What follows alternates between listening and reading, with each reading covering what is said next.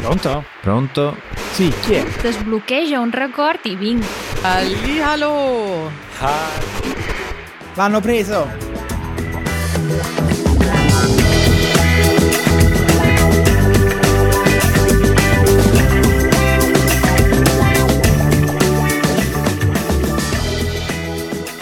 Che è successo? Chi hanno preso? E in realtà più che l'hanno preso, l'hanno trovato. Ah, Hanno trovato il ragazzo che aveva deturpato le mura del Colosseo scrivendo il proprio nome con una chiave. ah. Ricordi il nostro caro amico Ivan? E come no? E chi se lo dimentica? Eh, non se lo può dimenticare nessuno, insomma. Ha scritto il suo nome su, sul Colosseo. A Roma di sicuro non se lo dimenticano.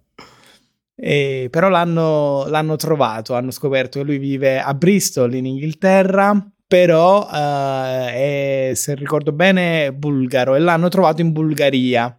Mm. Insomma, una volta che gli hanno detto qual- cosa rischia, lui si è affrettato a scrivere una lettera allo Stato italiano e alla città di Roma e anche Mm. personalmente al sindaco, così le, Ah. le prova tutte per evitare il carcere in Italia e la multa.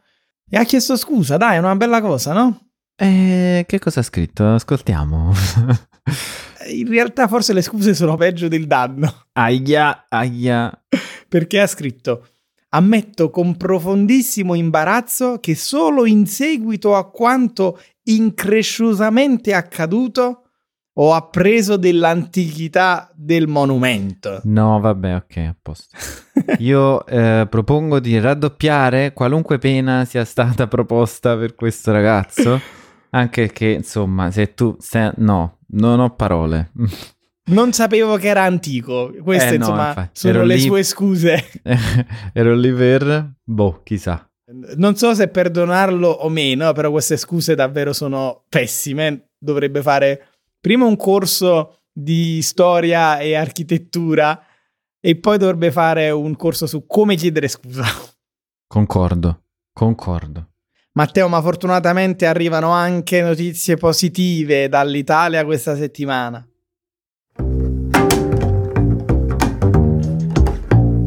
Cosa è successo questa settimana? Facci gioire. Cosa è successo questa settimana in Italia? Allora, diciamo forse la cosa più bella che può accadere, no? Una nascita. Oh, che in un paese come l'Italia in cui si dice a crescita zero, cioè sono più le morti che le nascite, è già di per sé un fatto da eh, celebrare, no? da festeggiare. mm, Però questa nascita, nello specifico, è speciale perché è avvenuta a bordo di un treno delle ferrovie italiane. fantastico. Quindi treno immagino in movimento. O hanno allestito una, una sala parto in un treno antico? Fermata straordinaria, guarda. Quindi treno non in movimento. ah, Eh, il treno partito da Roma e diretto a Torino, poco dopo eh, Genova, ha dovuto fare una fermata straordinaria. Il posto si chiama Arquata Scrivia, che onestamente mi scuseranno gli abitanti di questa cittadina, non avevo mai sentito nominare. Nemmeno io. Siamo in provincia di Alessandria, quindi in Piemonte Mm. viene avvertito il capotreno, guardate che c'è una donna a bordo che sta partorendo. Oh mamma mia. Si ferma il treno, parte subito l'annuncio, c'è una dottoressa a bordo e fortunatamente qualcuno che poteva aiutare la partoriente eh, c'è.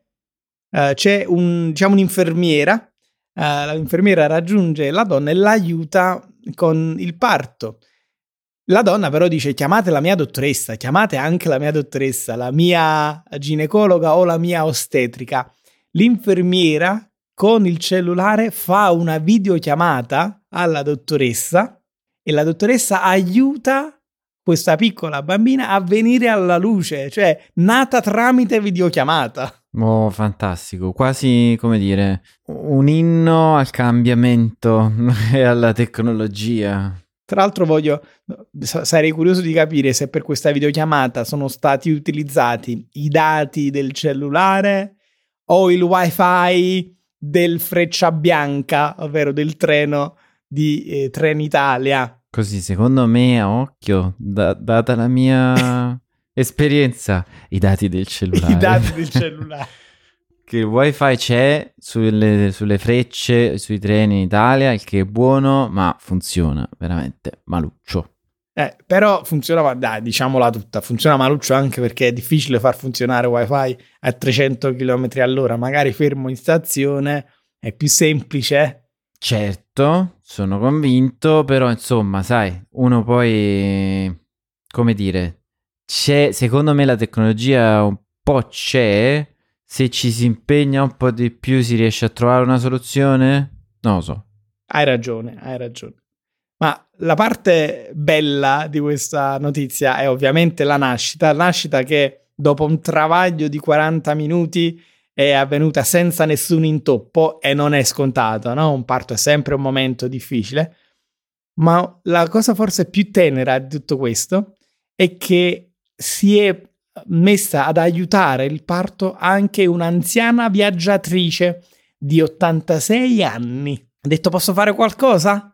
Ha aperto la valigia, da questa valigia sono uscita una valanga di asciugamani, asciugamani rigorosamente lavati, piegati, stirati e profumati. No, fantastico. Guarda, quasi riesco a sentire il profumo di questi asciugamani della signora. Come solo una nonnina italiana Mm. può fare, no? E quindi questo completa un quadretto tutto al femminile perché anche il capotreno è una donna e quindi insomma viva le donne, viva la bambina, eh, la neonata, dove sei nato, sono nato sul freccia bianca, cioè chissà se adesso sui documenti di questa bambina scriveranno nata in treno. Oppure nata alla stazione di Arquata, io ho già dimenticato il nome, Arquata Scrivia. Fantastico. Guarda, questa, questa storia è, è eccezionale. Quasi quasi ci farei una serie. TV. Contattiamo i produttori di qualcuno, i produttori Netflix. Mm, no, contattiamo Pier Silvio Berlusconi. Secondo Ah. me è la persona giusta. Tu dici, adesso che è in pieno potere e, ri- e- e anzi, diciamo, già sta iniziando a fare qualcosa con Mediaset. Sì, ma lui era già in pieno potere, solo che come dire, l'ombra del papà forse era ancora presente. Chiariamo un attimo perché anche i nomi possono confondere. Nelle settimane passate abbiamo parlato di Silvio Berlusconi e della sua morte, uno dei personaggi più importanti degli ultimi 50 anni d'Italia. Il figlio maggiore, vero erede, anche se eh, hanno aperto il testamento, tutti i figli sono erede più o meno in egual misura, ma il capo del suo impero adesso è Pier Silvio Berlusconi. Pier Silvio, cioè Silvio fa un figlio e lo chiama Pier Silvio. Giustamente, vabbè, non c'era nient'altro da aspettarsi da una persona così, però andiamo avanti. Il nipote Pier Pier Silvio. Speriamo di no. Va bene, Pier Matteo, andiamo avanti. Notizia di questa settimana, Mediaset eh, ha presentato il palinsesto per la nuova stagione che partirà a settembre. Ed è un po' un terremoto mediatico, si sono mosse un po' le acque, sai? C'è il mercato, in estate c'è il Mhm. mercato dei calciatori che si chiama calciomercato, ma in questa sezione vi vogliamo parlare del mercato dei conduttori televisivi. Mm, il TV mercato? No, brutto. Non c'è un te- non possiamo coniare un nuovo Mm. termine, aspettiamo che la Crusca, l'Accademia della Crusca, si esprima in merito. Però il- questo valzer dei conduttori è cominciato con la RAI in realtà, perché è già risaputo da qualche mese che uno dei conduttori più importanti della televisione pubblica, Fabio Fazio, avrebbe lasciato la RAI dopo 40 anni di lavoro. Eh, Cioè, stiamo parlando della mia età. Eh Lui sì, lav- lavora in Rai da quando sono una nato. vita, letteralmente una vita. Fabio Fazio conduceva una trasmissione che si chiamava Che tempo che fa Ehm, ed era affiancata da una comica, anche se chiamarla comica è riduttivo, Luciana Littizzetto. In realtà forse dovrei dire che continueranno a condurre la stessa trasmissione, ma su un'altra rete, perché Fabio Fazio detiene i diritti della trasmissione e se la porterà molto probabilmente a Canale 9, Mm. una delle reti più recenti, in realtà parte del gruppo Discovery. Quindi partenze da Casa Rai e non è l'unica. E non sono le uniche partenze importanti. C'è anche Lucia Annunziata, c'è anche Bianca Berlinguer, figlia di un famoso segretario del Partito Comunista Italiano del passato. C'è un filo conduttore che mi preoccupa qui. Eh? Eh, Hai già, hai già eh, eh. capito di cosa si tratta? Qua vanno tutti via quelli che avevano, come dire, una tendenza sinistrorsa, Mm, politica ovviamente, mm. e, e non è un caso, direi. Eh, eh sì, allora spieghiamo bene anche questo. La RAI è la televisione pubblica, in quanto pubblica c- c'è il governo che gestisce alcune cariche o comunque ha voce in capitolo, c'è una commissione eh, che vigila sull'operato della RAI, quindi purtroppo è un po' politicizzata. Mm. Con il governo attuale, che è un governo di destra, eh, diciamo che alcuni conduttori si sono sentiti troppo sotto pressione e hanno deciso di abbandonare la RAI. In questo caso Bianca Berlinguer approda proprio a Mediaset Hm. ed è stata presentata come una delle nuove conduttrici. Ma a Mediaset c'è un terremoto ancora più grande. È addirittura più grande di quello che sta succedendo in Rai. Eh sì, perché forse non so, come hai detto tu, Pier Silvio si è liberato dell'ombra del papà, ha preso delle decisioni importanti. La regina di Canale 5, no, forse sto esagerando, quella è Maria De Filippi. Mhm. Attenzione, attenzione a definire le regine perché sennò qua ci denunciano. Sì, scoppiano davvero le, le guerre Eh, tra eh, regine. Sì. Però la regina del pomeriggio della Mhm. Mediaset, Barbara D'Urso, non è stata riconfermata. Notizia Ah. clamorosa. Attenzione. Le sono state tolte le trasmissioni. Il suo Ma- contratto scade a breve e quindi a questo punto Barbara D'Urso dice addio a Mediaset. Attenzione. Ma posso essere un po'... Anzi, tu mi dirai se sono un po' troppo cattivo, m- ma posso dire che... Non voglio dire che è la regina, però è uno dei simboli della TV spazzatura? Dici bene, anche se, eh, come dire, Barbara D'Urso sicuramente eh, Si arrabbierebbe. si arrabbierà se ti Aia. sente dire una cosa del Aia, genere. aia. Scrive sicuramente un post sui social per No. eh, prendersela con te. Quindi stai attento, Matteo. Aspettati questo post a breve. Perché Ah. lei rifiuta questa categoria, questa etichetta che Mm. dice cos'è trash. Ed effettivamente su questo io direi che è una televisione molto popolare che mischia la cronaca rosa, la cronaca nera, il, la- il seguire in maniera molto attenta i reality. Però Mm. insomma la linea è sottile, no? Perché se vogliamo definire trash, allora anche le trasmissioni di Maria De Filippi sono trash. E allora lì se ne cade davvero Mediaset. Eh, è problematico, diciamo che la definizione di TV spazzatura io l'avrei e direi TV che c'è o non c'è è uguale. Guarda, l- letteralmente dovrebbe essere proprio inutile, cioè Eh. che consumi e butti. Eh, esatto, cioè il- il- lo scarto, no? Come la spazzatura. Fa- facile la definizione di spazzatura, facile la definizione di TV spazzatura. Però sai, è difficile perché c'è tanta gente che poi li guarda questi programmi e quindi chiamarla TV spazzatura è anche un po' offendere il pubblico, se vuoi.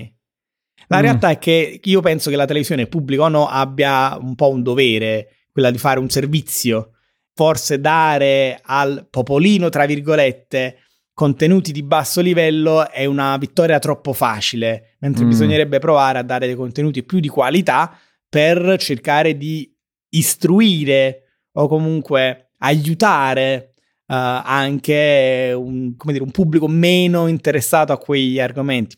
Però davvero è, è un discorso complesso. Però c'è un...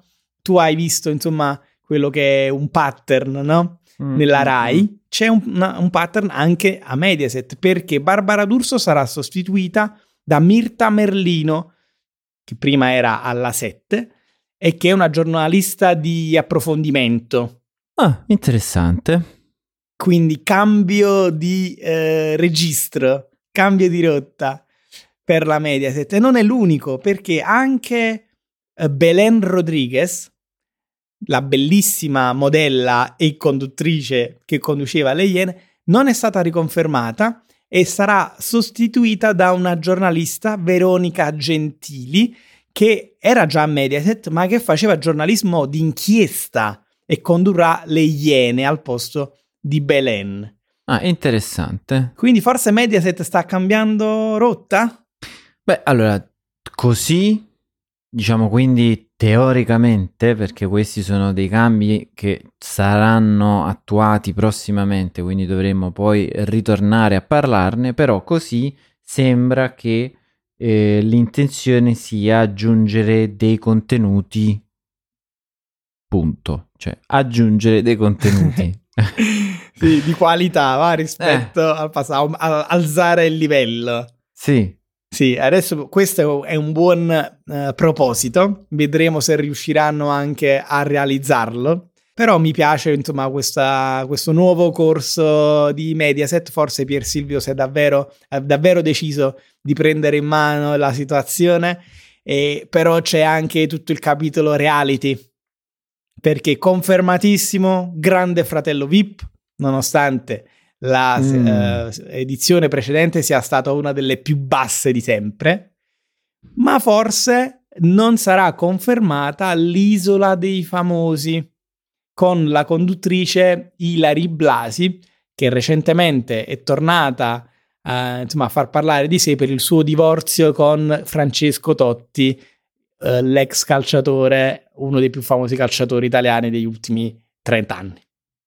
Eh, diciamo che allora forse più che aggiungere tanto contenuto, vo- vogliono dividere bene le cose, quindi ci sarà della TV spazzatura, ma ci sarà anche della TV con più contenuti interessanti e, e quindi non vuole, diciamo, come dire, spalmare il trash un po' ovunque, vuole definirlo Matteo, secondo me questa tua analisi è perfetta. Secondo me è esattamente quello che sta succedendo in Mediaset e ho anche un nome per questa strategia. Come si chiama? Raccolta differenziata.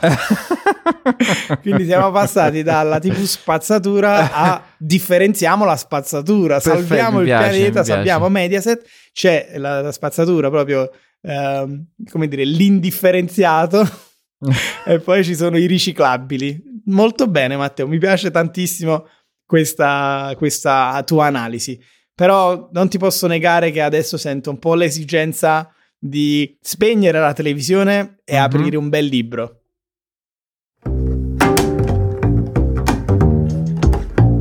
Cultura. Beh, come dire? Ehm... Dalla padella alla brace? Eh, Cosa vuol dire, Matteo, dalla padella alla brace? Dalla padella alla brace è un modo di dire in italiano che vuol dire eh, che passiamo da una situazione un po' complicata a una situazione pessima, ovvero dalla padella proprio alla brace, ci andiamo proprio a bruciare parecchio. È vero. Eppure io avevo detto, insomma, apriamo un libro, sezione cultura. Cosa è andato storto in tutto questo? È andato storto che eh, c'è stato uh, ultimamente eh, l'annuale premio Strega, premio che dal 1947 mi pare è eh, uno dei maggiori premi culturali, ma in realtà eh, letterari, perché sì. stiamo parlando di un premio eh, di premi che premiano scrittori e libri questo premio che strega perché, eh, se, diciamo, correggimi se sbaglio, ma si rifà a, al liquore strega. Al liquore strega e alla storia della città di Benevento, città mm. campana, spesso chiamata la città delle streghe. Mm. Bello, mi, mi, piace, mi è sempre piaciuto. Poi il liquore strega mi è sempre piaciuto, non come liquore, ma come etichetta e, e storie dietro. Eh, particolare, oltretutto è anche particolare perché è giallissimo. Sembra una pozione. Matteo, stai divagando come Di- al divago, solito su divago, cibo, divago, eh, scusate. bevande e Eh, liquori. eh, Qui hai, hai ragione. ti, ti rimetto in riga. Hai parlato di storie, ecco le- la storia delle streghe a Benevento, ma anche le storie dei libri che sono a concorso. Ecco, che sono ovviamente tanti e belli e noi eh, in quanto, come dire, fruitori esterni, quindi noi non, non abbiamo niente a che fare con il premio Strega, ci interessa il vincitore o gli ultimi, diciamo, i- le nomination. C'è chi invece eh, dovrebbe eh, saperne molto di più perché fa parte della giuria, giusto? Esatto. Allora, eh, inquadriamo la situazione. C'è questa cerimonia per assegnare il premio Strega. Ci sono dei- delle nomination, insomma, dei de- cinque libri tra cui scegliere un vincitore. La giuria è quella che deve votare i, i propri libri preferiti e quindi alla fine decretare un vincitore. Dentro la giuria di quest'anno c'era anche addirittura il ministro della cultura, Gennaro San Giuliano. E a presentare l'evento c'era invece una comica, Geppi Cucciari. Quando Geppi Cucciari ha ehm, dato la parola e il microfono al ministro della cultura, gli ha chiesto insomma cosa pensasse de- di questi libri in nomination e il ministro ha detto hanno tutti delle storie molto interessanti, proverò a leggerli. Aia, ma come? Ma come? Se sei in giuria devi averli letti già. Non è che prima voti e poi proverai. A... Nemmeno li leggerò sicuramente. Proverò a leggerli. Non ho parole. Al che, dopo qualche secondo di imbarazzo e di silenzio, Geppi Cucciari dice: Ma come? Non li ha letti? Prova a salvarsi in calcio d'angolo il nostro ministro che dice: No, ma sì, li ho letti, è ovvio perché ho votato, è ovvio che li ho letti, però mi piacerebbe approfondirli. Mm, certo, come no? Questo è peggio di Ivan che chiede Mm. scusa. Mamma mia, questa, questa puntata proprio... ah, Geppi Cucciari a questo punto da, da vera comica qual è? Anche se forse qui la figura de- ridicola, non- anzi sicuramente in questo caso la, sigur- la figura ridicola non la fa lei, ma il ministro. Geppi Cucciari dice approfondirli nel senso oltre la copertina. Poi forse resasi conto di aver esagerato con la battuta nei confronti del ministro della cultura, dice va bene, un applauso al nostro bel ministro. Eh, Io ho riso tantissimo, ma forse avrei dovuto piangere. Oltretutto, il signor ministro è anche pom- promotore di un'iniziativa intitolata Se leggi sei forte. E qui stiamo un po', come dire, alle solite. Eh, chi eh, dovrebbe essere promotore e eh, portatore di qualcosa non lo fa. Sì, sì, diciamo che è un ministro della cultura che non legge i libri del premio per cui vota è, è una di quelle cose che, senza voler parlare male dell'Italia, no? Però è una di quelle cose che può succedere solo in Italia, una cosa del genere. È uno di, di quei contrasti tipici italiani. Per la cronaca, il premio quest'anno è stato vinto da uh, Ada D'Adamo, che è una scrittrice che è morta in realtà uh, lo scorso aprile, eh, con un libro che si chiama Come Daria. E io uh, così consiglio ai nostri ascoltatori, se sono appassionati di letteratura, di libri, di andare sulla pagina Wikipedia del premio Strega, un po' per scoprire la storia del premio, ma anche per guardare tutto l'albo d'oro, che è la lista dei libri che hanno vinto dall'inizio del premio ad oggi, ma non solo ai vincitori, dare un occhio anche ai nominati, cioè i libri che sono stati candidati alla vittoria ma che poi non hanno vinto, perché in genere rappresentano un po' il meglio che ha offerto la letteratura italiana in quell'anno. Sì, metterò ovviamente ci saranno i link nelle show notes, però sì, diciamo è un ottimo spunto per andare a cercare libri italiani interessanti e belli da leggere. Matteo, credo sia arrivata l'ora per noi di salutarci. Sono finite le notizie belle o, o strane sull'Italia. ma ci aggiorneremo perché quelle non mancano mai nel nostro bel paese. Per adesso ti invito a raggiungermi nell'altra stanza, dove mi auguro tu abbia acceso l'aria condizionata. Aria condizionata, bevande ghiacciate e, e anche un paio di ventilatori, giusto per non farci mancare proprio niente. Io mi sposto allora subito perché qui davvero fanno 35 gradi e non c'è un alito di vento. Quindi prima che mi viene un qualcosa mi sposto di là, invito te ovviamente, ma anche tutti i nostri ascoltatori, perché l'after show è uno dei contenuti extra che offriamo ai membri della nostra comunità, insieme alla trascrizione interattiva, la traduzione multilingue e uh, il vocab helper, uh, ovvero lo strumento che mostra a video fino a 10 tra le parole più importanti o più difficili del nostro podcast. Quindi mi raccomando, eh, entrate anche voi a far parte della comunità Italian e noi ci vediamo settimana prossima. Ciao a tutti! Ciao!